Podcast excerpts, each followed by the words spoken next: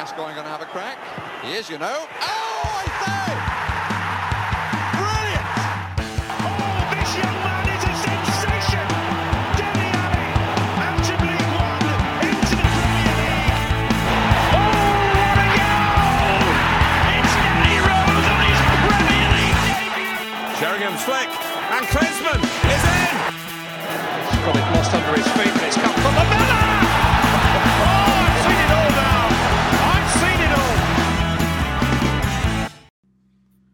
Welcome back to another edition of the internet's most dangerous Tottenham Hotspur podcast. It is Wheeler Dealer Radio. We are back with two cup games and a lot of transfer news to talk about. But before we get started, I want to remind our listeners to follow us on our Twitter account at WDR Podcast. That's WDR as in Wheeler Dealer Radio.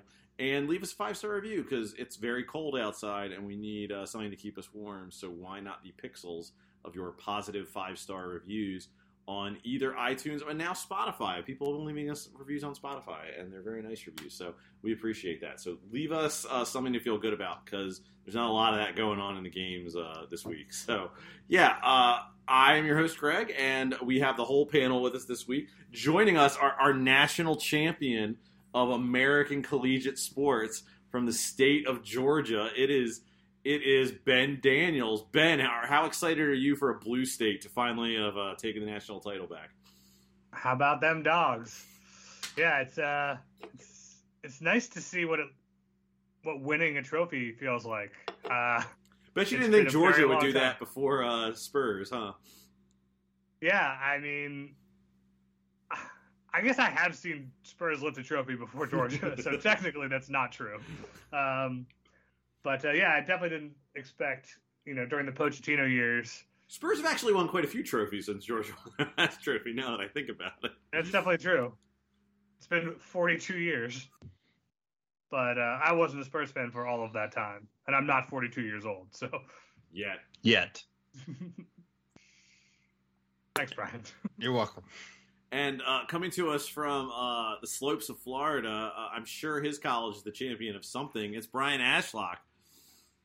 Hey, uh, I I literally don't know what uh, my college is the champion of journalism. We're the champion of journalism, and everybody that works at ESPN will let you know about it whenever we do something notable. Isn't Syracuse the champion of journalism? Nope, nope. Syracuse Sure? is not. Nope, 100% positive. Syracuse, Columbia, Northwestern, they are pretenders to the throne. Don't It forget is Maryland. University of Missouri. Uh, no, no, no, not Maryland. So yeah, uh, I'm not the champion of anything either. Um, I'm just I'm just a poor poor Spurs fan, and and all my teams in uh, American sports have been eliminated from the playoffs this year, or they're about to be in the case of uh, college athletics. Uh, go Terps! Uh, anyway, we have uh, several games to talk about this week. Uh, we're going to start with uh, with Morecambe, or That was good. That was very good. Morecambe, uh, as I would say last week. I think it was more Canby last more week. can be more can be um i don't know what's worse me affecting a texas accent for that or just how i normally try to do it with my baltimore accent anyway uh Was Spurs- that Texas? Is that what you were trying to do? you know like who can say uh Have you you're, been to Texas? you're from a J school you you do some research figure it out brian uh yeah so uh this cup match uh, it ended fine right nothing to be concerned about I mean, Joe Rodon is officially not good. Um, I mean, like, so are, are the dearly departed? No, not so dearly departed because he he's, he has resumed his appearances on this podcast. Uh, Michael Cayley made this point um, about Ndombele today, who we'll get to in a little bit, but I think it's worth pointing about Joe Rodon. You know, it's the old Raylan Givens quote, like, you know, if you run into an asshole in the morning, you ran into an asshole. If you keep running into assholes all day, maybe you're the asshole. And you know, Joe Rodon's been a guy who's really worn out his welcome. I feel like, and now he's only getting starts when it's absolutely necessary. So. yeah, I mean, I, I think that was probably the only takeaway of any sort of substance that I had from this game. Other than that, maybe Lucas should always play against lower league opposition. Um, but yeah, I do think, and I, I, I, I mean this in the nicest possible way because it's not a slam on Lucas. Lucas should always play against lower league opposition because he has a unique skill set that teams below the championship do not know how or have the ability to cope with.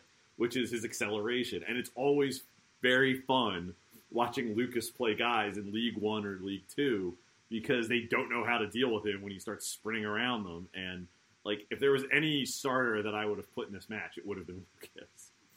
Well, and it's it's not just the acceleration; it's the acceleration and the technical skill. Like in the Premier League or in Champions League, it's not quite as impressive. Like there are lots of really fast guys that are very technical, and in the Championship and and lower divisions, you have kind of one or the other. You're either very fast, um, or you are very technical. Um, and, and so his combination of those and usually two- neither. yeah, honestly, usually neither. But when you combine both of them, they're like, oh shit, you just did step overs at full speed. Like I don't know what to do with that. Um, yeah, it really works for him. But it was a dice. It was a dicey game that we shouldn't have required a Lucas Moura masterclass to turn around. Well, I think that's like if there is a flaw beyond just there were players who weren't up for it, which again we'll get to in a minute. Like I do think not putting anything resembling a striker on the pitch led to some of these problems. And I don't even mean a good striker, like a Vinicius like substance would have solved a lot of problems. Frankly, like just putting Lucas Moura up top, I think would have solved a lot of these problems that we had until we brought on the cavalry late in the game. But it was not an encouraging display from Spurs in the first half, especially.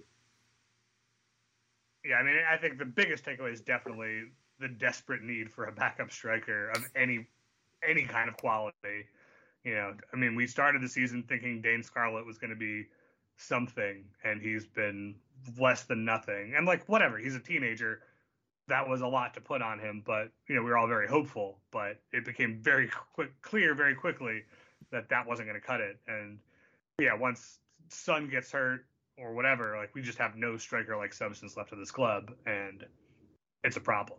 And like Bryan gets so few runouts in this team to make him play like a pseudo striker is it's just really unfair to the poor kid who like could have used this match to like learn how to play a real role that might be useful for the team, and instead he was left doing a, a terrible striker impression. Well, this is something that I think Windy bangs on a lot about in the extra inch, and I don't think he's wrong about it, which is this A team, B team stuff is really detrimental.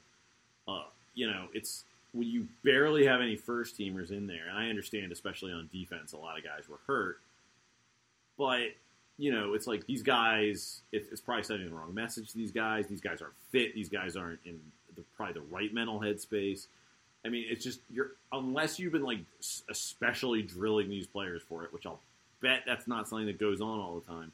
You know, you're gonna run into some of these problems because even if you, you know, account for the fact that maybe they they aren't like sandbagging it, they're still they're not going to be in sync. They're not going to be as sharp, and it's a problem.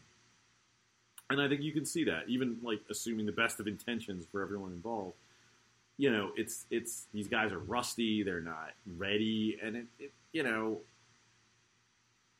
It does nobody any favors. Yeah, you combine that with the sort of not putting a striker out there, and you saw what happened, and it's it's very bad. Yeah. Um, did anybody emerge from that with any credit out of the starting eleven? Uh, Harry Winks played okay. I thought Or Lo Celso another wasn't. great cross. Well, Yeah. Celso wasn't a disaster, but I mean, did he come on later? I, God, I, I, I, I can't. no, he started. He was Yeah. good. He was probably. I mean, I don't think he was great. I mean, he created a bunch. He had an assist. Like I don't think he was great, but like, yeah, he wasn't. He didn't embarrass himself, unlike uh, another guy who got bought in the same summer as him, who had a really bad day at the office.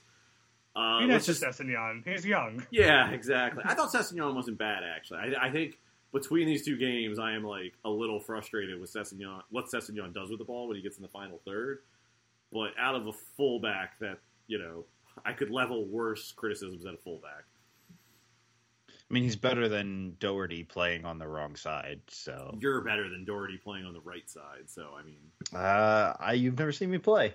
I don't need Uh, to. Right?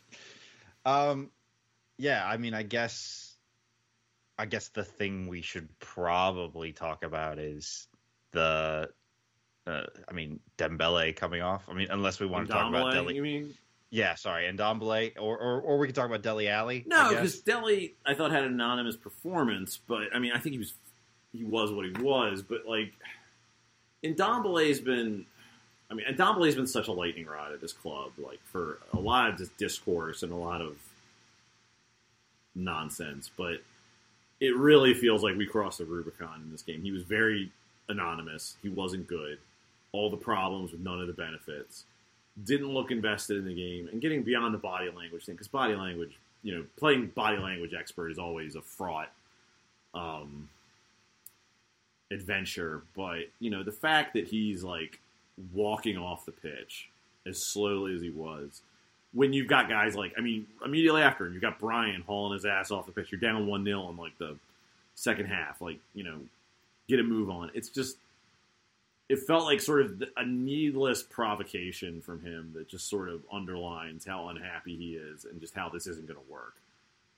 And I mean, we saw from reporting that Conte was trying to make it work, and it looks like he's given up on that too now. So uh, Ben, um, I mean, I think honestly, like it seemed done before the game even started for Ndombele, but I yeah, I mean, I think there were ways back before this, the, there were like- ways back before this game. Now there, I don't think there are.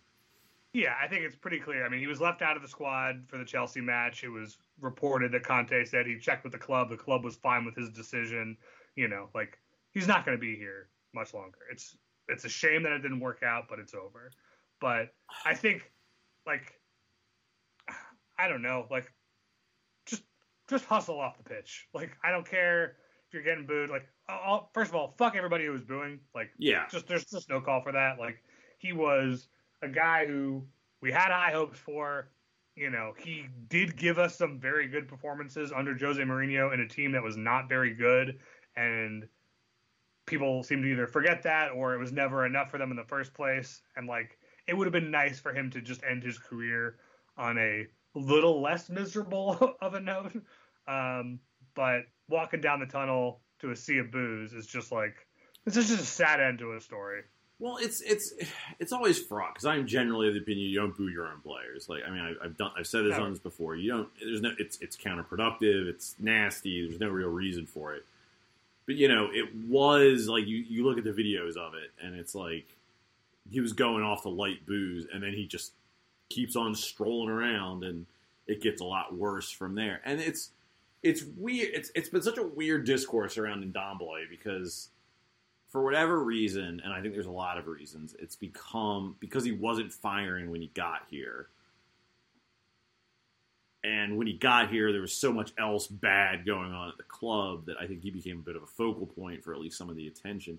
There's just been so much discontent around him from the fan base. And on the flip side of that, I think a lot of Spurs, you know, Ben, I, I think you're sort of my avatar for this, but a lot of Spurs fans sort of clung to him because he was one of our better players when we weren't all that interesting, and one of the players who would actually do stuff that was fun to watch when we weren't doing a lot of fun stuff to watch. So he became like almost sort of a resistance figure when Jose was, you know, being like when Jose was Jose, like especially because he was feuding with Jose and Jose was being such an asshole about it. I've said Jose a lot in the last minute, but it's he he almost filled this sort of role at the club, and then I think it's been really disappointing that first under Nuno and then under Conte, like we keep waiting for it to be like, okay, here's a fresh start.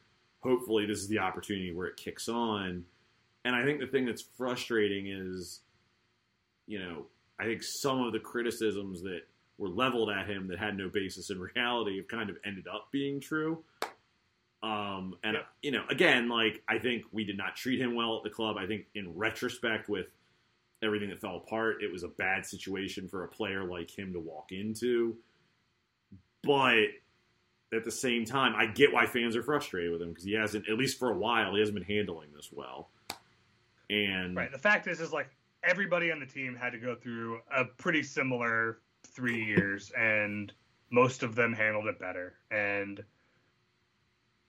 you know, at, at some point, like I have to stop making excuses for a guy who did bring me a lot of joy in some dark, dark times, and who I definitely held up as like an avatar for like a better things are possible, you know, world. Um, but you know, at this point, it's like we finally have a real coach. We finally have the opportunity to make that better future possible.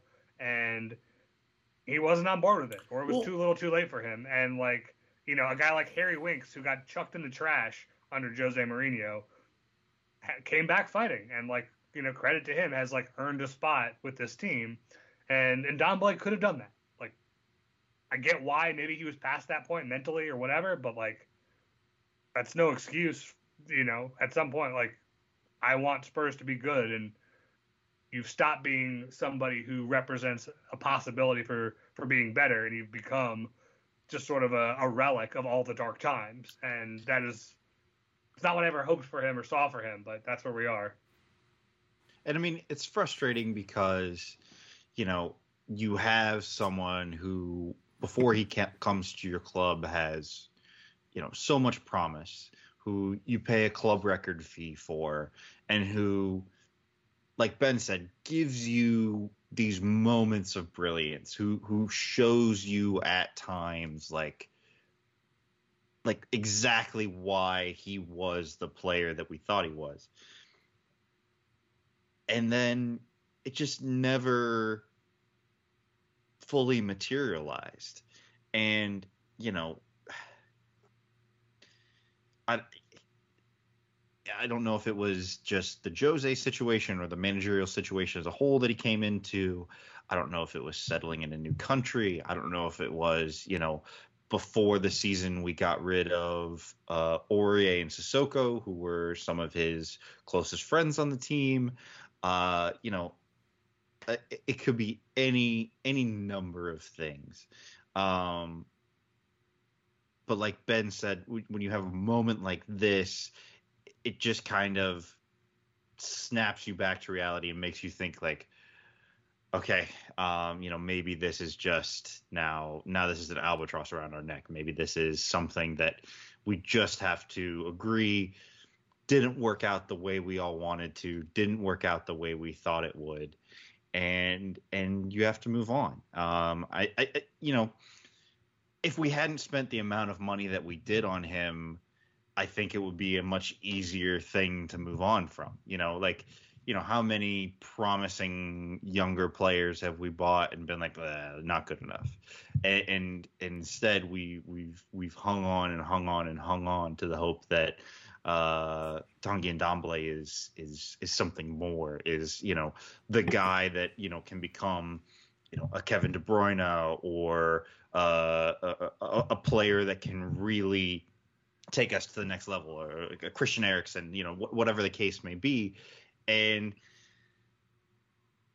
it's just never happened and and I don't know if it'll happen you know at any top club um you know maybe maybe his level is really good player who can try occasionally on a mediocre team.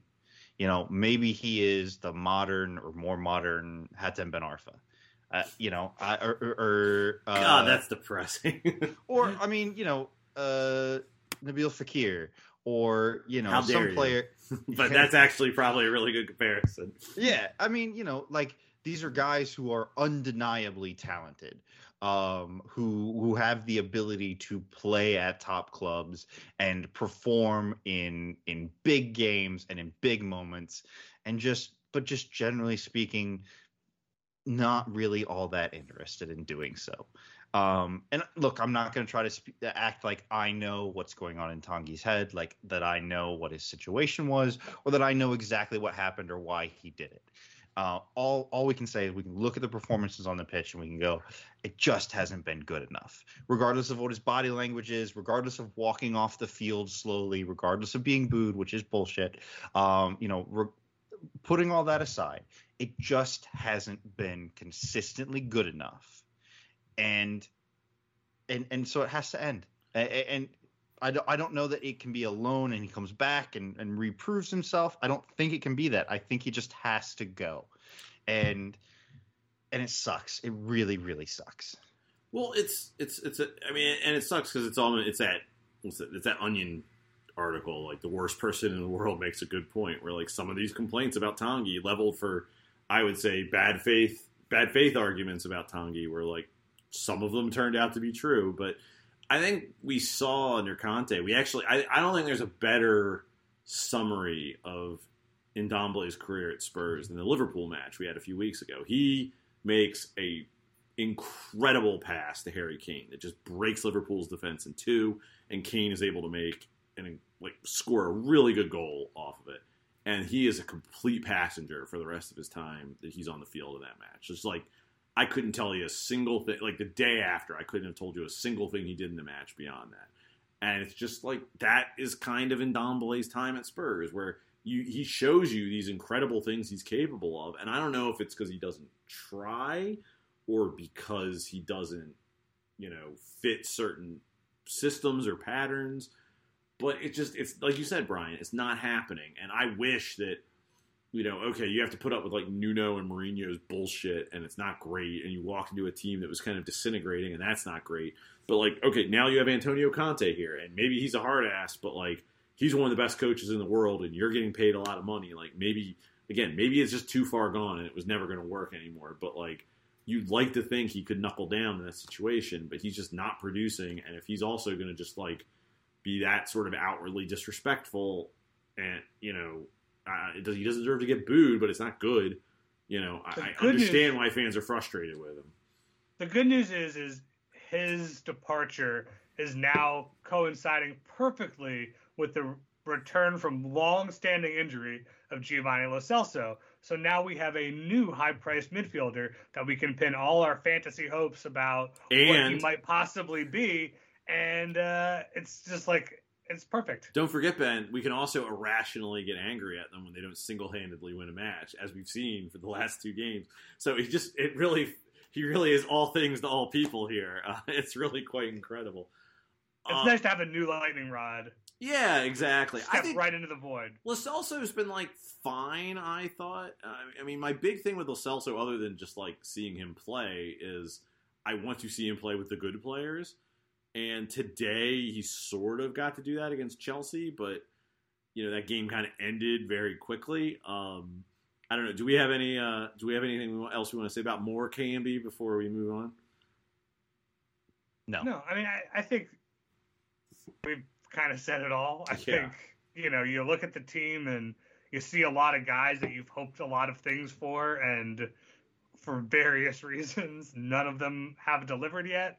And I, that makes you, me sad a little bit. Like, I mean, just going to the team Doherty, nothing. Tanganga, oh, Rodon. I'll tell you, if, if it is crap. true that Tanganga is getting, if we're getting offers of anything around twenty million pounds for from AC Milan from him, I will like fly to Europe and like put him on my back and like walk to Milan to get him there. Like, Yeah, Yeah, I just think none, none of these guys showed us anything about like what their future at Spurs were going to be, other than Ndombele, who showed us it would not be.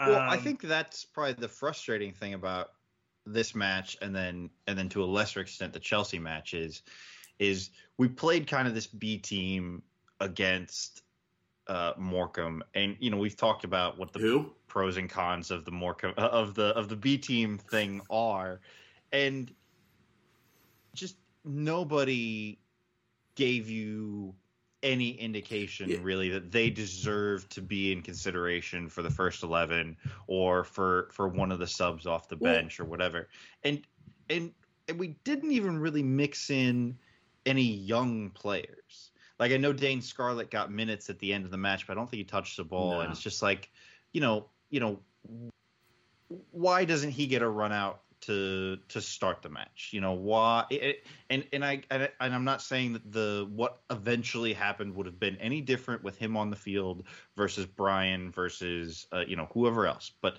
you know like that's the point of these FA Cup third round games. You're playing against lower opposition. Like you get to put a couple of kids in the lineup.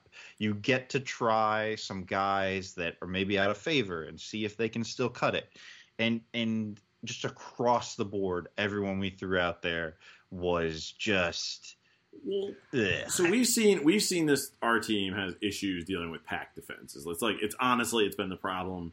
It's the problem against Morecambe. It's been the problem against um, Southampton when they went down to ten men. Watford you know, these teams just pack it in. And, you know, sometimes I think the Watford match is a good example of like, you know, some days, like, you know, the dog bites you. There's just nothing you can do about it sometimes. Or not nothing you can do about it, but it's like some days it's just they put 11 men behind the ball and it just doesn't go your way.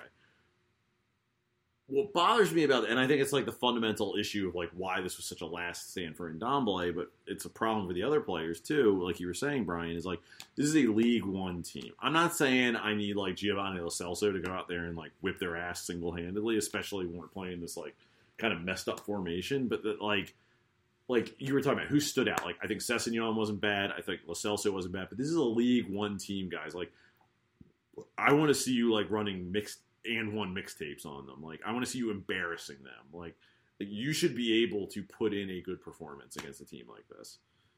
Right. I mean, Arsenal hung five goals on a shitty League One team not that long ago. Yeah, uh, and when a championship level team like Arsenal can do that, we should be able to do better. Yeah. Uh, well, I think we put it off long enough. Let's talk I about think we got to Chelsea. talk about Chelsea. Ugh. it was just it was not good. Like we had a sort of what five minute, five to ten minutes of like looking a little lively against them, and then Chelsea just reasserted control. And then again, I I think it was honestly appropriate because the weird thing about this is over the two legs, in each of the two legs, I think Spurs were wildly outplayed by Chelsea. I think by Chelsea was by far the better team. But every single goal that we conceded was not because of a particular moment of magic from Chelsea. It was because some Spurs player decided that we needed to put the ball in the in our own net. And today it was Gollini who like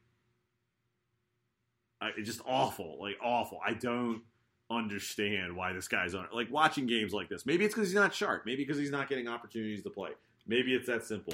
But you watch him play today, and you're like, why did we ever sign this guy? It was not good. And at that point, after they scored, you know, you're down three 0 and Chelsea just like didn't even get, you know, they didn't even have to ratchet it up at all. They just sort of choked the life out of the game. Although we had like three, scored three more- goals. yeah, we had three goals or three opportunities to score goals that were probably correctly taken away, but it's still a little shitty to have all three of them taken away. Yeah, I I guess the only solace you can take from these two semifinal matches is that basically every goal Chelsea scored was because we did something fucking stupid. Um so maybe they're not that much better than us. Well, like Chelsea was outplaying us, and they cut us open a lot. They just never scored from that. like, yeah. I mean, the first know. game they just straight up murdered us. yeah, Like, but they, had didn't score from any of those really good moves. Like that's the Yeah, thing. but like today they didn't even bother like putting together good. But how much They of that- scored early and went home? exactly. How much of that is just they scored early and didn't have to like think about it? Like, Right, and the fact that we just couldn't get anything going, Well, think- even under those circumstances. I mean, think about Like, it. Not They were a, so comfortable with their dominance. They played Timo Werner up front. Stat sheet Soldado was played up front, missing chances, putting it wide. You know, like they, they were. That, that's the level of disrespect they showed us. And I mean, even if Rudiger gets carded, gets sent off, I don't know. See, we're that not is the one bit it. of bullshit that makes me very angry. I mean, I don't Nah, we but we're still won. not overturning a three goal deficit. No, but like it would have helped if he gets like if we're not getting a penalty there, he should have been sent off. Like it would have been nice. Like Yeah, I don't know. I just it, we were bad enough. I'm not going to get mad at the ref, but yeah. But think it's- also, it, it's if it's not a penalty, it's a last man challenge. Denial of a goal scoring opportunity. That's a red card. yeah. But then they would have just packed ten men behind the ball, and we wouldn't be able to break them down. So we still would have lost. I mean, Ben, we, we almost scored three goals if the referee had been on the take. So you know, I don't know that talking about this game itself is is at all beneficial to us. I think the only thing that we took away from these two matches is like Chelsea's a lot better than us.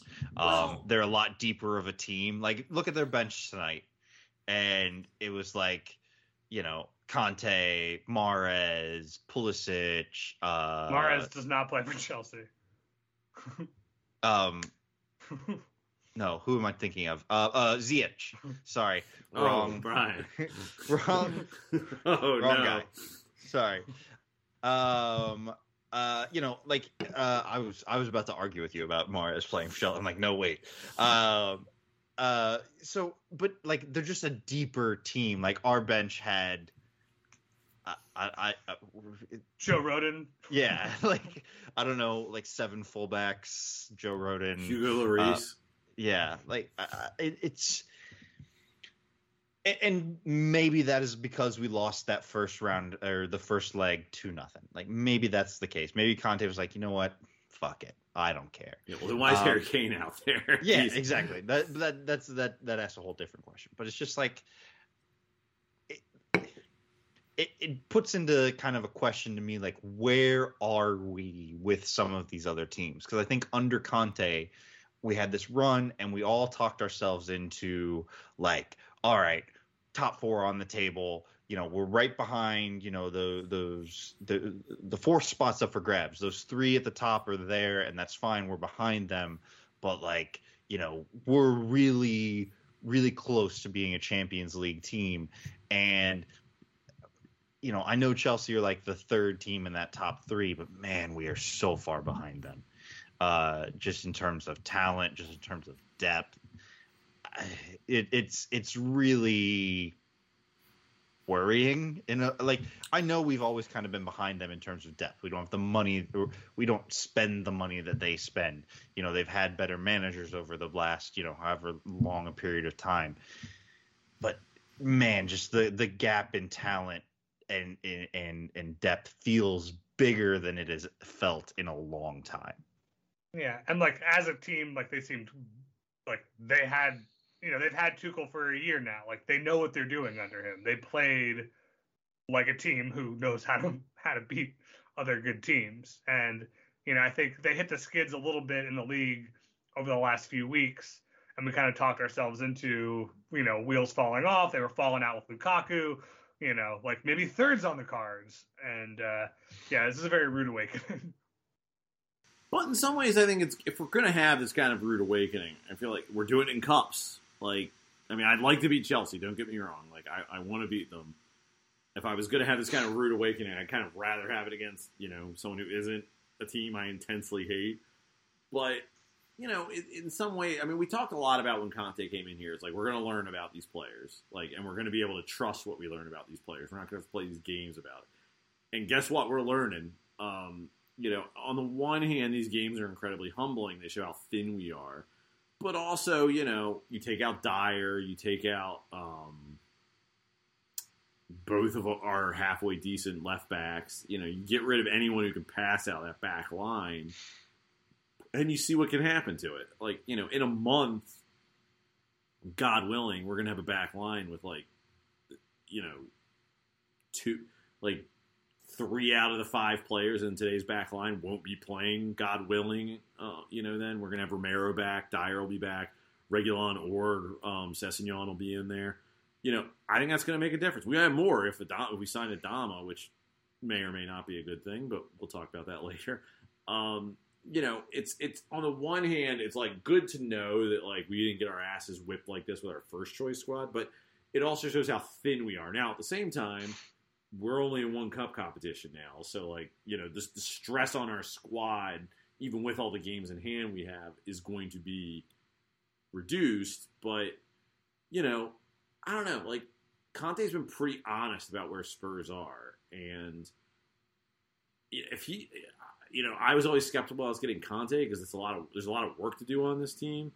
But if he's like sort of honest with himself about where we are and what needs to be done, then like okay, because you know anything we get out of him this year, I think we all figured out was gravy. Um, because we all knew this team needed a lot of. I mean, we've talked for years now about how much dead wood needed to be shipped out of this team, and the fact that some of the players we're throwing into dead wood now is a little depressing. But you know, we knew how much work needed to be done on this team, and you know, I, I'd rather not learn it the hard way. But if I am going to have to learn it the hard way, I'd rather do it in a cup match like we did today, and not fuck up our chances of finishing in the top four. I just think the hard realization that we've had to come to over the last week is that the player, some of the players that we are all pinning like hopes on are just not going to be part of this. Like I think that we thought and I, I, hope I'm not speaking for the two of you. I think I think collectively we all thought, you know, Conte would come in and Conte would get the best out of the guys that were actually our best players, and that meant you know Lo Celso, that meant Ndombele, that meant you know Winks and Son, and it, it definitely didn't mean Lucas, um, which I guess is a nice surprise, and it didn't mean Dier, which again a nice surprise, but like it's not what I thought, and to just kind of be at this position now where you're looking at it in in in the broader context and you're saying okay like these things that we did to finally move on from Mousa Dembélé and move this team to toward having a functional midfield that wasn't just the uh, Winks and Sissoko is now like done. Like the the actual world class elite manager who always finds a way to work in good players and figure out a role for them and and and play to their strengths has finally said to these guys like, "Meh, no, I have no idea what to do with you. Sorry." And you know, even though like obviously Ndombele didn't play tonight, he was on the bench, and and and Conte I think had some interesting comments uh, after the match about why he wasn't included in the squad. Um, it's just it, it, it's it's a hard realization to come to to to to feel like the stuff that we've been doing that we or that we've been pinning our hopes on is just like nah didn't really work out and now we have to now we have to rebuild even more than I think we thought we did. We are like, oh, okay, we get a couple more players in and we can make this work because Ndombele will be good, Lo will be good. That's that sorted. And now it's just like, mm, eh, we actually have to figure that whole situation out again. I think you're I right, think, yeah. but almost simultaneously when we signed Conte, I, I I think I was preparing myself for that, but I think I think we all would have been ready for that when we signed Conte. But then, like you said, Brian, we were so good for those like for that month and a half or whatever it's been that we was like, oh well, this is all going to work out, and it's been a bit of a rude awakening. Ben, Uh, yeah, I mean, like I, I talked about this a lot over the last couple of weeks about how exciting it was to see Dele have a good game and Bergwijn have a good game and and Ndombele show good moments and Harry Winks, you know, be revitalized. And it felt like it wasn't just going to be those 11 guys who he started with and started getting us good with. It felt like, okay, that was a core that he was building around, and then the rest of these guys were going to work their way into the team. And over the span of like a week and a half, it now feels like, nope, that's it. That's these are our 11 guys, and they better be healthy for the rest of the season because we have no other guys. Um, like Lo Celso is like the only guy left to like to dream on, you know, and like Romero coming back everything else is it's like yep we have got we have a 11 first team players with like three or four guys off the bench and hopefully we have few enough games that that can go the distance um, and now we get to the summer and we need to fill out a squad with like Well, eight more guys the reporting is that Spurs want to bring in about three to four players in January. That's a right wing back, a center back, a midfielder, and a striker or some sort of attacker. I guess is sort of how it's being phrased. The only one that we've had extremely concrete, um, like actual media links to is Adama Traore, who is, you know, it's weird, like just how much trust I have in Conte already. Because like, if any other manager wanted to buy him, I, I was very wary of getting him when we had Nuno here, and Nuno's a guy who knows how to use Adama. Um, but I was very wary about getting Adama because I think a lot of football nerds like to like talk about how great his runs are, and that's fine until he plays for your team every week, and you got to watch what he does with his final ball. But if Conte Right. thinks he can get I mean- something out of him, then God bless. Like, fine. Like, all right i mean i think anyone who's ever watched adama is like sees that he's all sizzle no steak and you always dream that like oh a good manager is all it would take to turn that sizzle into like some actual final product and it's just keeps not happening year after year and he you know he isn't even a regular starter at wolves anymore. His price tag has gone from 40 million pounds to 20 million pounds and it's like there's reasons for all of these things.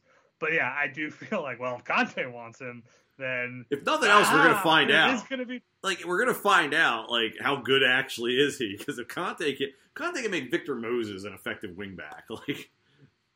Right, and like you know, Nuno buying a Adama Traore for forty million pounds was not an exciting proposition, but it was like, well, if that's what he needs, we might.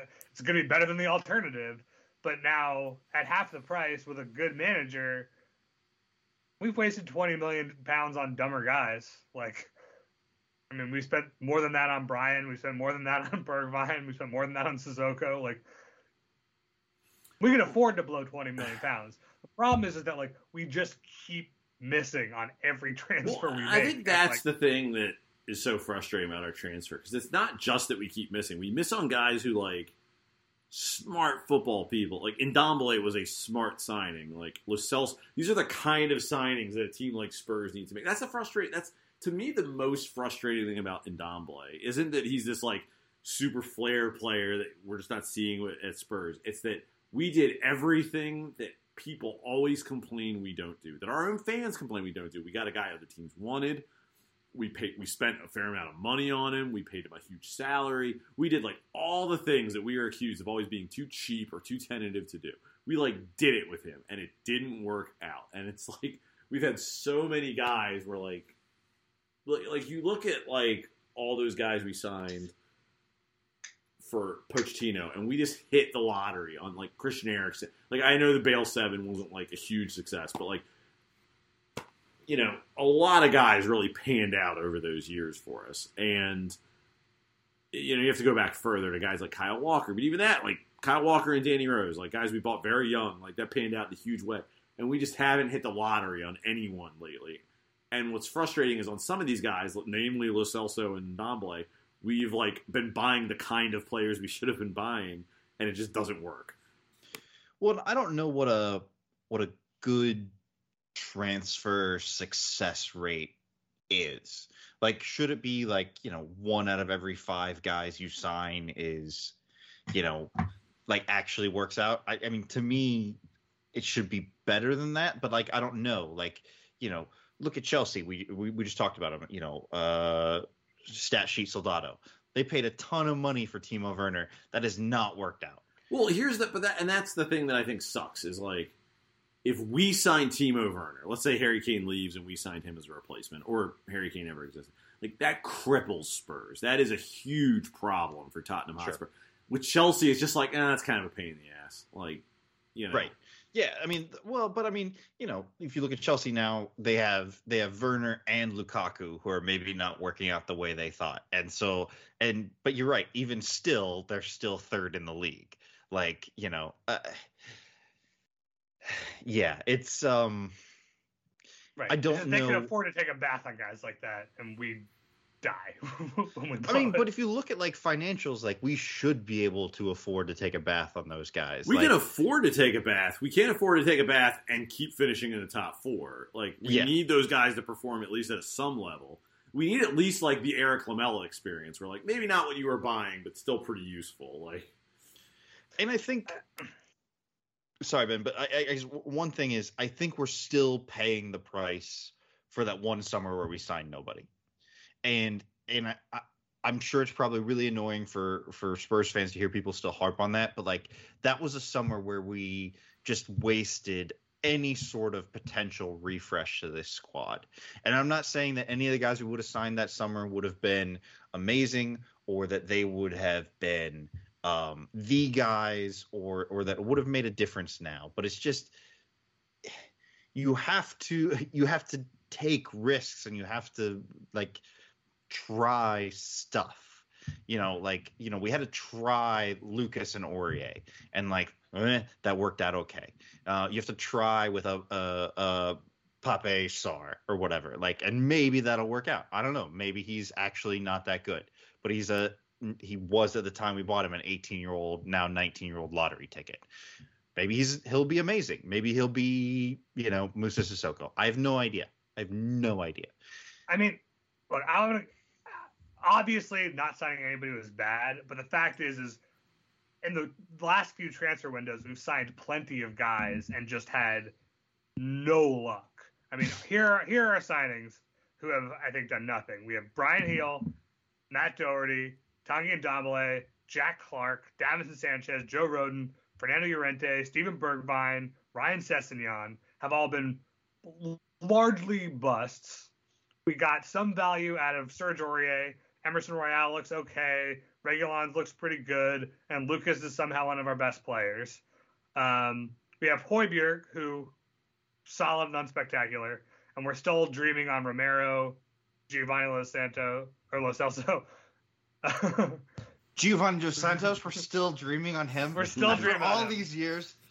And He hasn't so- come out of the nightclub yet. It's it's gonna happen. Uh, Oh, and, and I the forgot one definition of a point. champagne I would I would argue we got our money's worth out of Fernando Llorente, but I can't argue with that list. Um, It's just like if you you look at our team and it's still hanging on by the thread of Pochettino's guys and Kane, Son, think- Ben to- Davies, Hugo. Like to, to we have it not done anything to make that team better than what it was, and not even better, like just to maintain that level of like goodness. It's just we keep throwing money at at guys who are just not delivering, and I, I, mean, think, I think Ben. I think what's so frustrating about that. list is it's not like full of Moussa Sissoko's, where it's like when the transfer happens, you're like, uh oh, like I don't know how good an idea this is. Like we kind of need to like beat the odds here to like make this transfer a success. Those are a lot of like maybe not to the level of Ndombele and Lo Celso, but like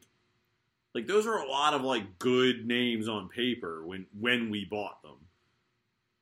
You know, and eh, well, I mean, but like, I mean, you go through that list, look at some of those names. Like, I mean, how many of those names are just like you look at it, and you have that instant reaction, like that was a bad idea, like immediately after it happened. Like, I mean, Doherty was a bad idea. okay, Doherty's a bad idea. That's I- fair. And, you know, and I think Fernando Llorente, we we knew he was not going to deliver anything like what he had done at Swansea. Yeah, well, he put us in Um, the Champions League uh, semifinals, so you know I can't really fault him. He tried to fight West Yeah. Ham by himself, but Fernando Llorente's like again, like you fuck up on Fernando Llorente, who cares? Like you're not paying him anything. That's one thing, but like Serge Aurier, like again, I, I know Matt Law was making fun of him on Twitter, and I know we've complained a lot about him on this podcast, but like at the end of the day, Aurier was at least like a productive player for Spurs. You want more than that, but he's at least giving you something. But you, you look at some of those other That's like guys. that's that's the best case scenario, right? Is we've gotten productive players You're like right. Serge Aurier, who's like functional but kind of shitty and is a total liability a lot of times. Like Like, We like, have not yeah, had he'll go through that like stellar signing. he'll go through that like two month phase where he's really killing it, and then he's liability for like the rest of the season. But but you have a guy like Juan Foyth. You have a guy. I mean, these are like again, these are guys on paper who make a certain level of sense, and we're just like not hitting on any of them. None of them are sort of producing at the level we need them to, and it's just like.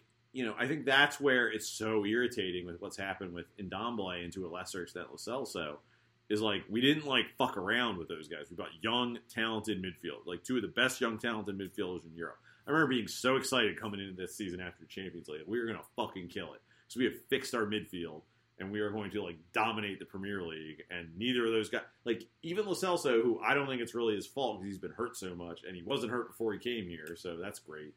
But like those guys have just not produced for one reason or another at the level that Spurs need to. They can't afford to just eat that money in the way that Chelsea can. Yeah, it's just it's just a bad list, and like we just desperately need something to inject some life into this team. We need a guy like like Son is the only guy we've signed in forever who's like actually brought this team to a new level. Um, since since Christian Eriksen out of the Bale Seven, like Yeah. we just need somebody who is somebody. And I guess kind of returning to the Adama thing that we, we we started off this conversation about, at least you can look at Adama and go, he might be exciting. I mean, I I, I don't know. I, I I just like when he's on Wolves, I find him very like terrifying. Like when he's playing against us, and I find him very you know intriguing to watch when he's playing against other teams. But he's not playing right wing back. Um, and if he's playing for us, I don't know how I end up feeling about him. But of the people we're being linked with, he's at least exciting and interesting. Uh, like like he's someone who you could look at and go, oh, this is a player that I can you know I can get behind. Who's going to be you know creating cool stuff. Who's going to make this team maybe tick in a way that some of the other guys we're linked with are just like, like yeah, we need that, but no, they're not exciting. I mean, I don't know. I think we're. I, I think the last few we we've played a bunch of teams that packed it in, and we had two bad cup matches. I, I think we're probably a little more down on this team than we ought to be. Conte's worked miracles. This team, even on, in, in these matches, I think this team. I mean, maybe the Chelsea match is excluded. This team has just looked so much better than what we've been watching for the last two years. It really is an improvement, and I think, I think we should be excited about who we're going to bring in because you know, I don't think Conte's here unless he's got a very heavy hand in our transfer process. And if you want someone, like God bless, like bring him in. I'm, like I've bought in. I'm a, if he thinks Adama Traore can be a right wing back, then let's fucking find out. Because you're right, Brian. He is terrifying. Like, and I know we're not the only team. I mean, teams don't have this reaction all the time to him, but like we're not the only team that plays them. And Traore is just terrifying to play against, even if he doesn't have a ton of end product. I mean, I don't know. I'm excited about who we could bring in this window because it feels like we have, and it feels like we have a coherent plan for the first time in forever. And it's increasingly like, at least watching Gollini today, it's increasingly looking like we didn't have a super coherent plan last summer, other than let's go buy some guys. But Oh, yeah. I forgot to include Gollini in that list of yeah, and, and yeah, Joe he might be at the bottom of that. Might be at the bottom of that list, but you know, I mean, our, backup keepers have always sucked, but at least they could like get on a heater and like stop some shots for a while. But Gollini can't even do that, so I don't know. It's it's. I have a lot of faith in in, in Conte. I, I think that we have been between injuries and fixture congestion. I think we've seen a depleted team, which in some ways is very clarifying. But I think I, I think we're going to be fine this half of the season. I think I think you're going to start to see some strength, especially if we can reinforce this month. If we actually sign three to four guys, and again, it should be clear as of the time of this recording, Traore is the only one that we have been like really concretely linked to. But I don't know. I'm excited. I'm excited. I think I think it's we shouldn't be down about where this team is headed right now.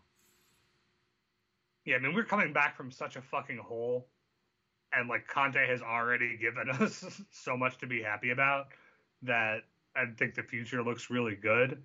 But you know, signing three, four guys in January, when does that ever happen? I hope we do it. I really hope we do because we have money and we have a good coach. Like now is a good time to invest. But ah, Ben, you wanna maybe maybe if you start bringing out the lucky underwear again, you can uh, facilitate these signings this month. my lucky underwear is uh I think too small for me these days. I've probably gained a little weight since uh, our last trophy, but uh, I still have that ratty pair of underwear that I wore in the Carling Cup semifinal and final. Well, Ben, the Um, question is sealed in a bag. the question is, do you want to beat Arsenal and if they're that small, maybe excite your wife? You know, I mean, how much do you love this team? Yeah, I mean, I think there's like a hole big enough for one of my balls to drop through in the crotch, but Your wife's an will get Arsenal fan, excited, Ben. right? How high can her standards be? So yeah, who doesn't want to see a little brain hanging on the nice couch? I, I don't you can wear know if I pants over the bed. I'm not telling you you have to just just wear them. Oh well, you told me to excite my wife. I don't. This is this is how I do it. I don't know. It's never worked out. I haven't had a kid yet, but one of these days. So anyway, hey, um, Yeah, let's move on from the fact that I'm the only confirmed sex haver on this podcast. So, um, yeah, I, I, we, we're playing we're playing Arsenal this weekend. I, I- Arsenal's been on um, really improved form since about the time we hired Conte, which I'm frankly insulted by. Uh, I don't know. How are you feeling going into this game? They've had some not great performances lately, but they also handled their FA Cup bullshit a lot better than we did. So, uh, I think Arsenal are really interesting right now. Um, I still have no idea what to make of Mikel Arteta as a manager and uh, just like a just a coach in general. I I I, I struggle to see that this Arsenal team is any different than Arsenal teams of the last couple years um, in terms of like they really haven't figured out their midfield. They haven't really done much with their defense. Um, but they've got, you know, some good young players that they're given opportunities to. And, um, you know, they've got a good goalkeeper. And so they're just performing better. Um, I don't have a handle on if they're outperforming numbers or if they are, you know, They're just not. fortunate. I, I just, you know, I They've think just been yeah, I think they're just fine. Yeah. Like it's frustrating because as we've talked about in the last couple years, like we had a couple years where Arsenal were really shit and we didn't do anything to kind of like make the gap between us bigger or we didn't really like just beat the brakes off them a few times. Like they just kind of got to finish in shitty positions and we didn't really take any enjoyment out, or as much and enjoyment then as we won a few cups along the way. Yeah, which is even more annoying. Uh, so uh, I don't know. I, I I look at this Arsenal team and they're they are doing some things with some of these young players that I you know I'm jealous of. Like you know they've got Saka and Smith Rowe who seem to be pretty good players who are guys that have come through their academy and I'm like you know why aren't we doing that with some of our academy players? Um, but then they've also just like still play Granit Xhaka a lot, and their defense is still just not great, and and they're just getting away with it. I don't know. I- I just have no grasp on if they're actually like a contender for top four with us. I mean, I I think you know Odegaard was a guy who everyone was very excited about, and a lot of stats guys were like, "Oh, all he has is pretty passing. He hasn't married that with any production." And all of a sudden, he's figured that out. Um, and Odegaard is looking like a actually good talent. Well, Odegaard and was Martinelli. Odegaard was excellent at Sociedad. Like, what was it two years ago now? Three years ago? I don't remember how fucking long ago it was, but like they built their team around him for that year, and I just never thought Arsenal would do that. And he's I mean- playing decently right now, so he's a boy who likes to pass the ball, and Arteta sure likes that. Um, but yeah, I mean Martinelli, who has been a hot prospect for them for a while, has you know struggled with injuries, has been back and has been in killer form. You know they finally exiled Aubameyang, who's been shit for years. Um, that's really dis- that's honestly the most disappointing thing about this Arsenal team. you know, and then, and I mean the fact is like Granit Xhaka is you know a head case who gets red cards, but like moves the ball well and does play some defense and works hard and like does like makes them better than their alternatives. Like he's not the best midfielder in the world, but I would play him in our midfield right now um, rather than you know skipping Højbjerg's lateral passing masterclass. Um, you know, I think the big thing for us is is Thomas Partey is at the African Cup of Nations right now, and he is, in my opinion, you know, the kind of one piece that holds the whole thing together. And I'm not sure how they can compensate um, for his absence, but I'm sure they'll show us on Sunday. Well, if if nothing else, I feel like we're gonna. I don't know. It feels like our, we're about to get some fullbacks back. It seems like Dot, at least as of again, we're recording this Wednesday night in America. Yeah, the rumors are Dier will be back by this weekend, which I think will make a huge difference because he can actually like pass a ball. But man, I don't know. It's just I really want to beat. I really want to beat them. Dier and Romero are allegedly back. Romero, really? Is that I think that was the ITK that was floating around was that he would be back for the North London Derby. Man? Romero gets sent off in like 20 minutes, but that would be fun to Wasn't watch. that also his first Spurs match? Was the first North London Derby? God, that's not something I don't remember.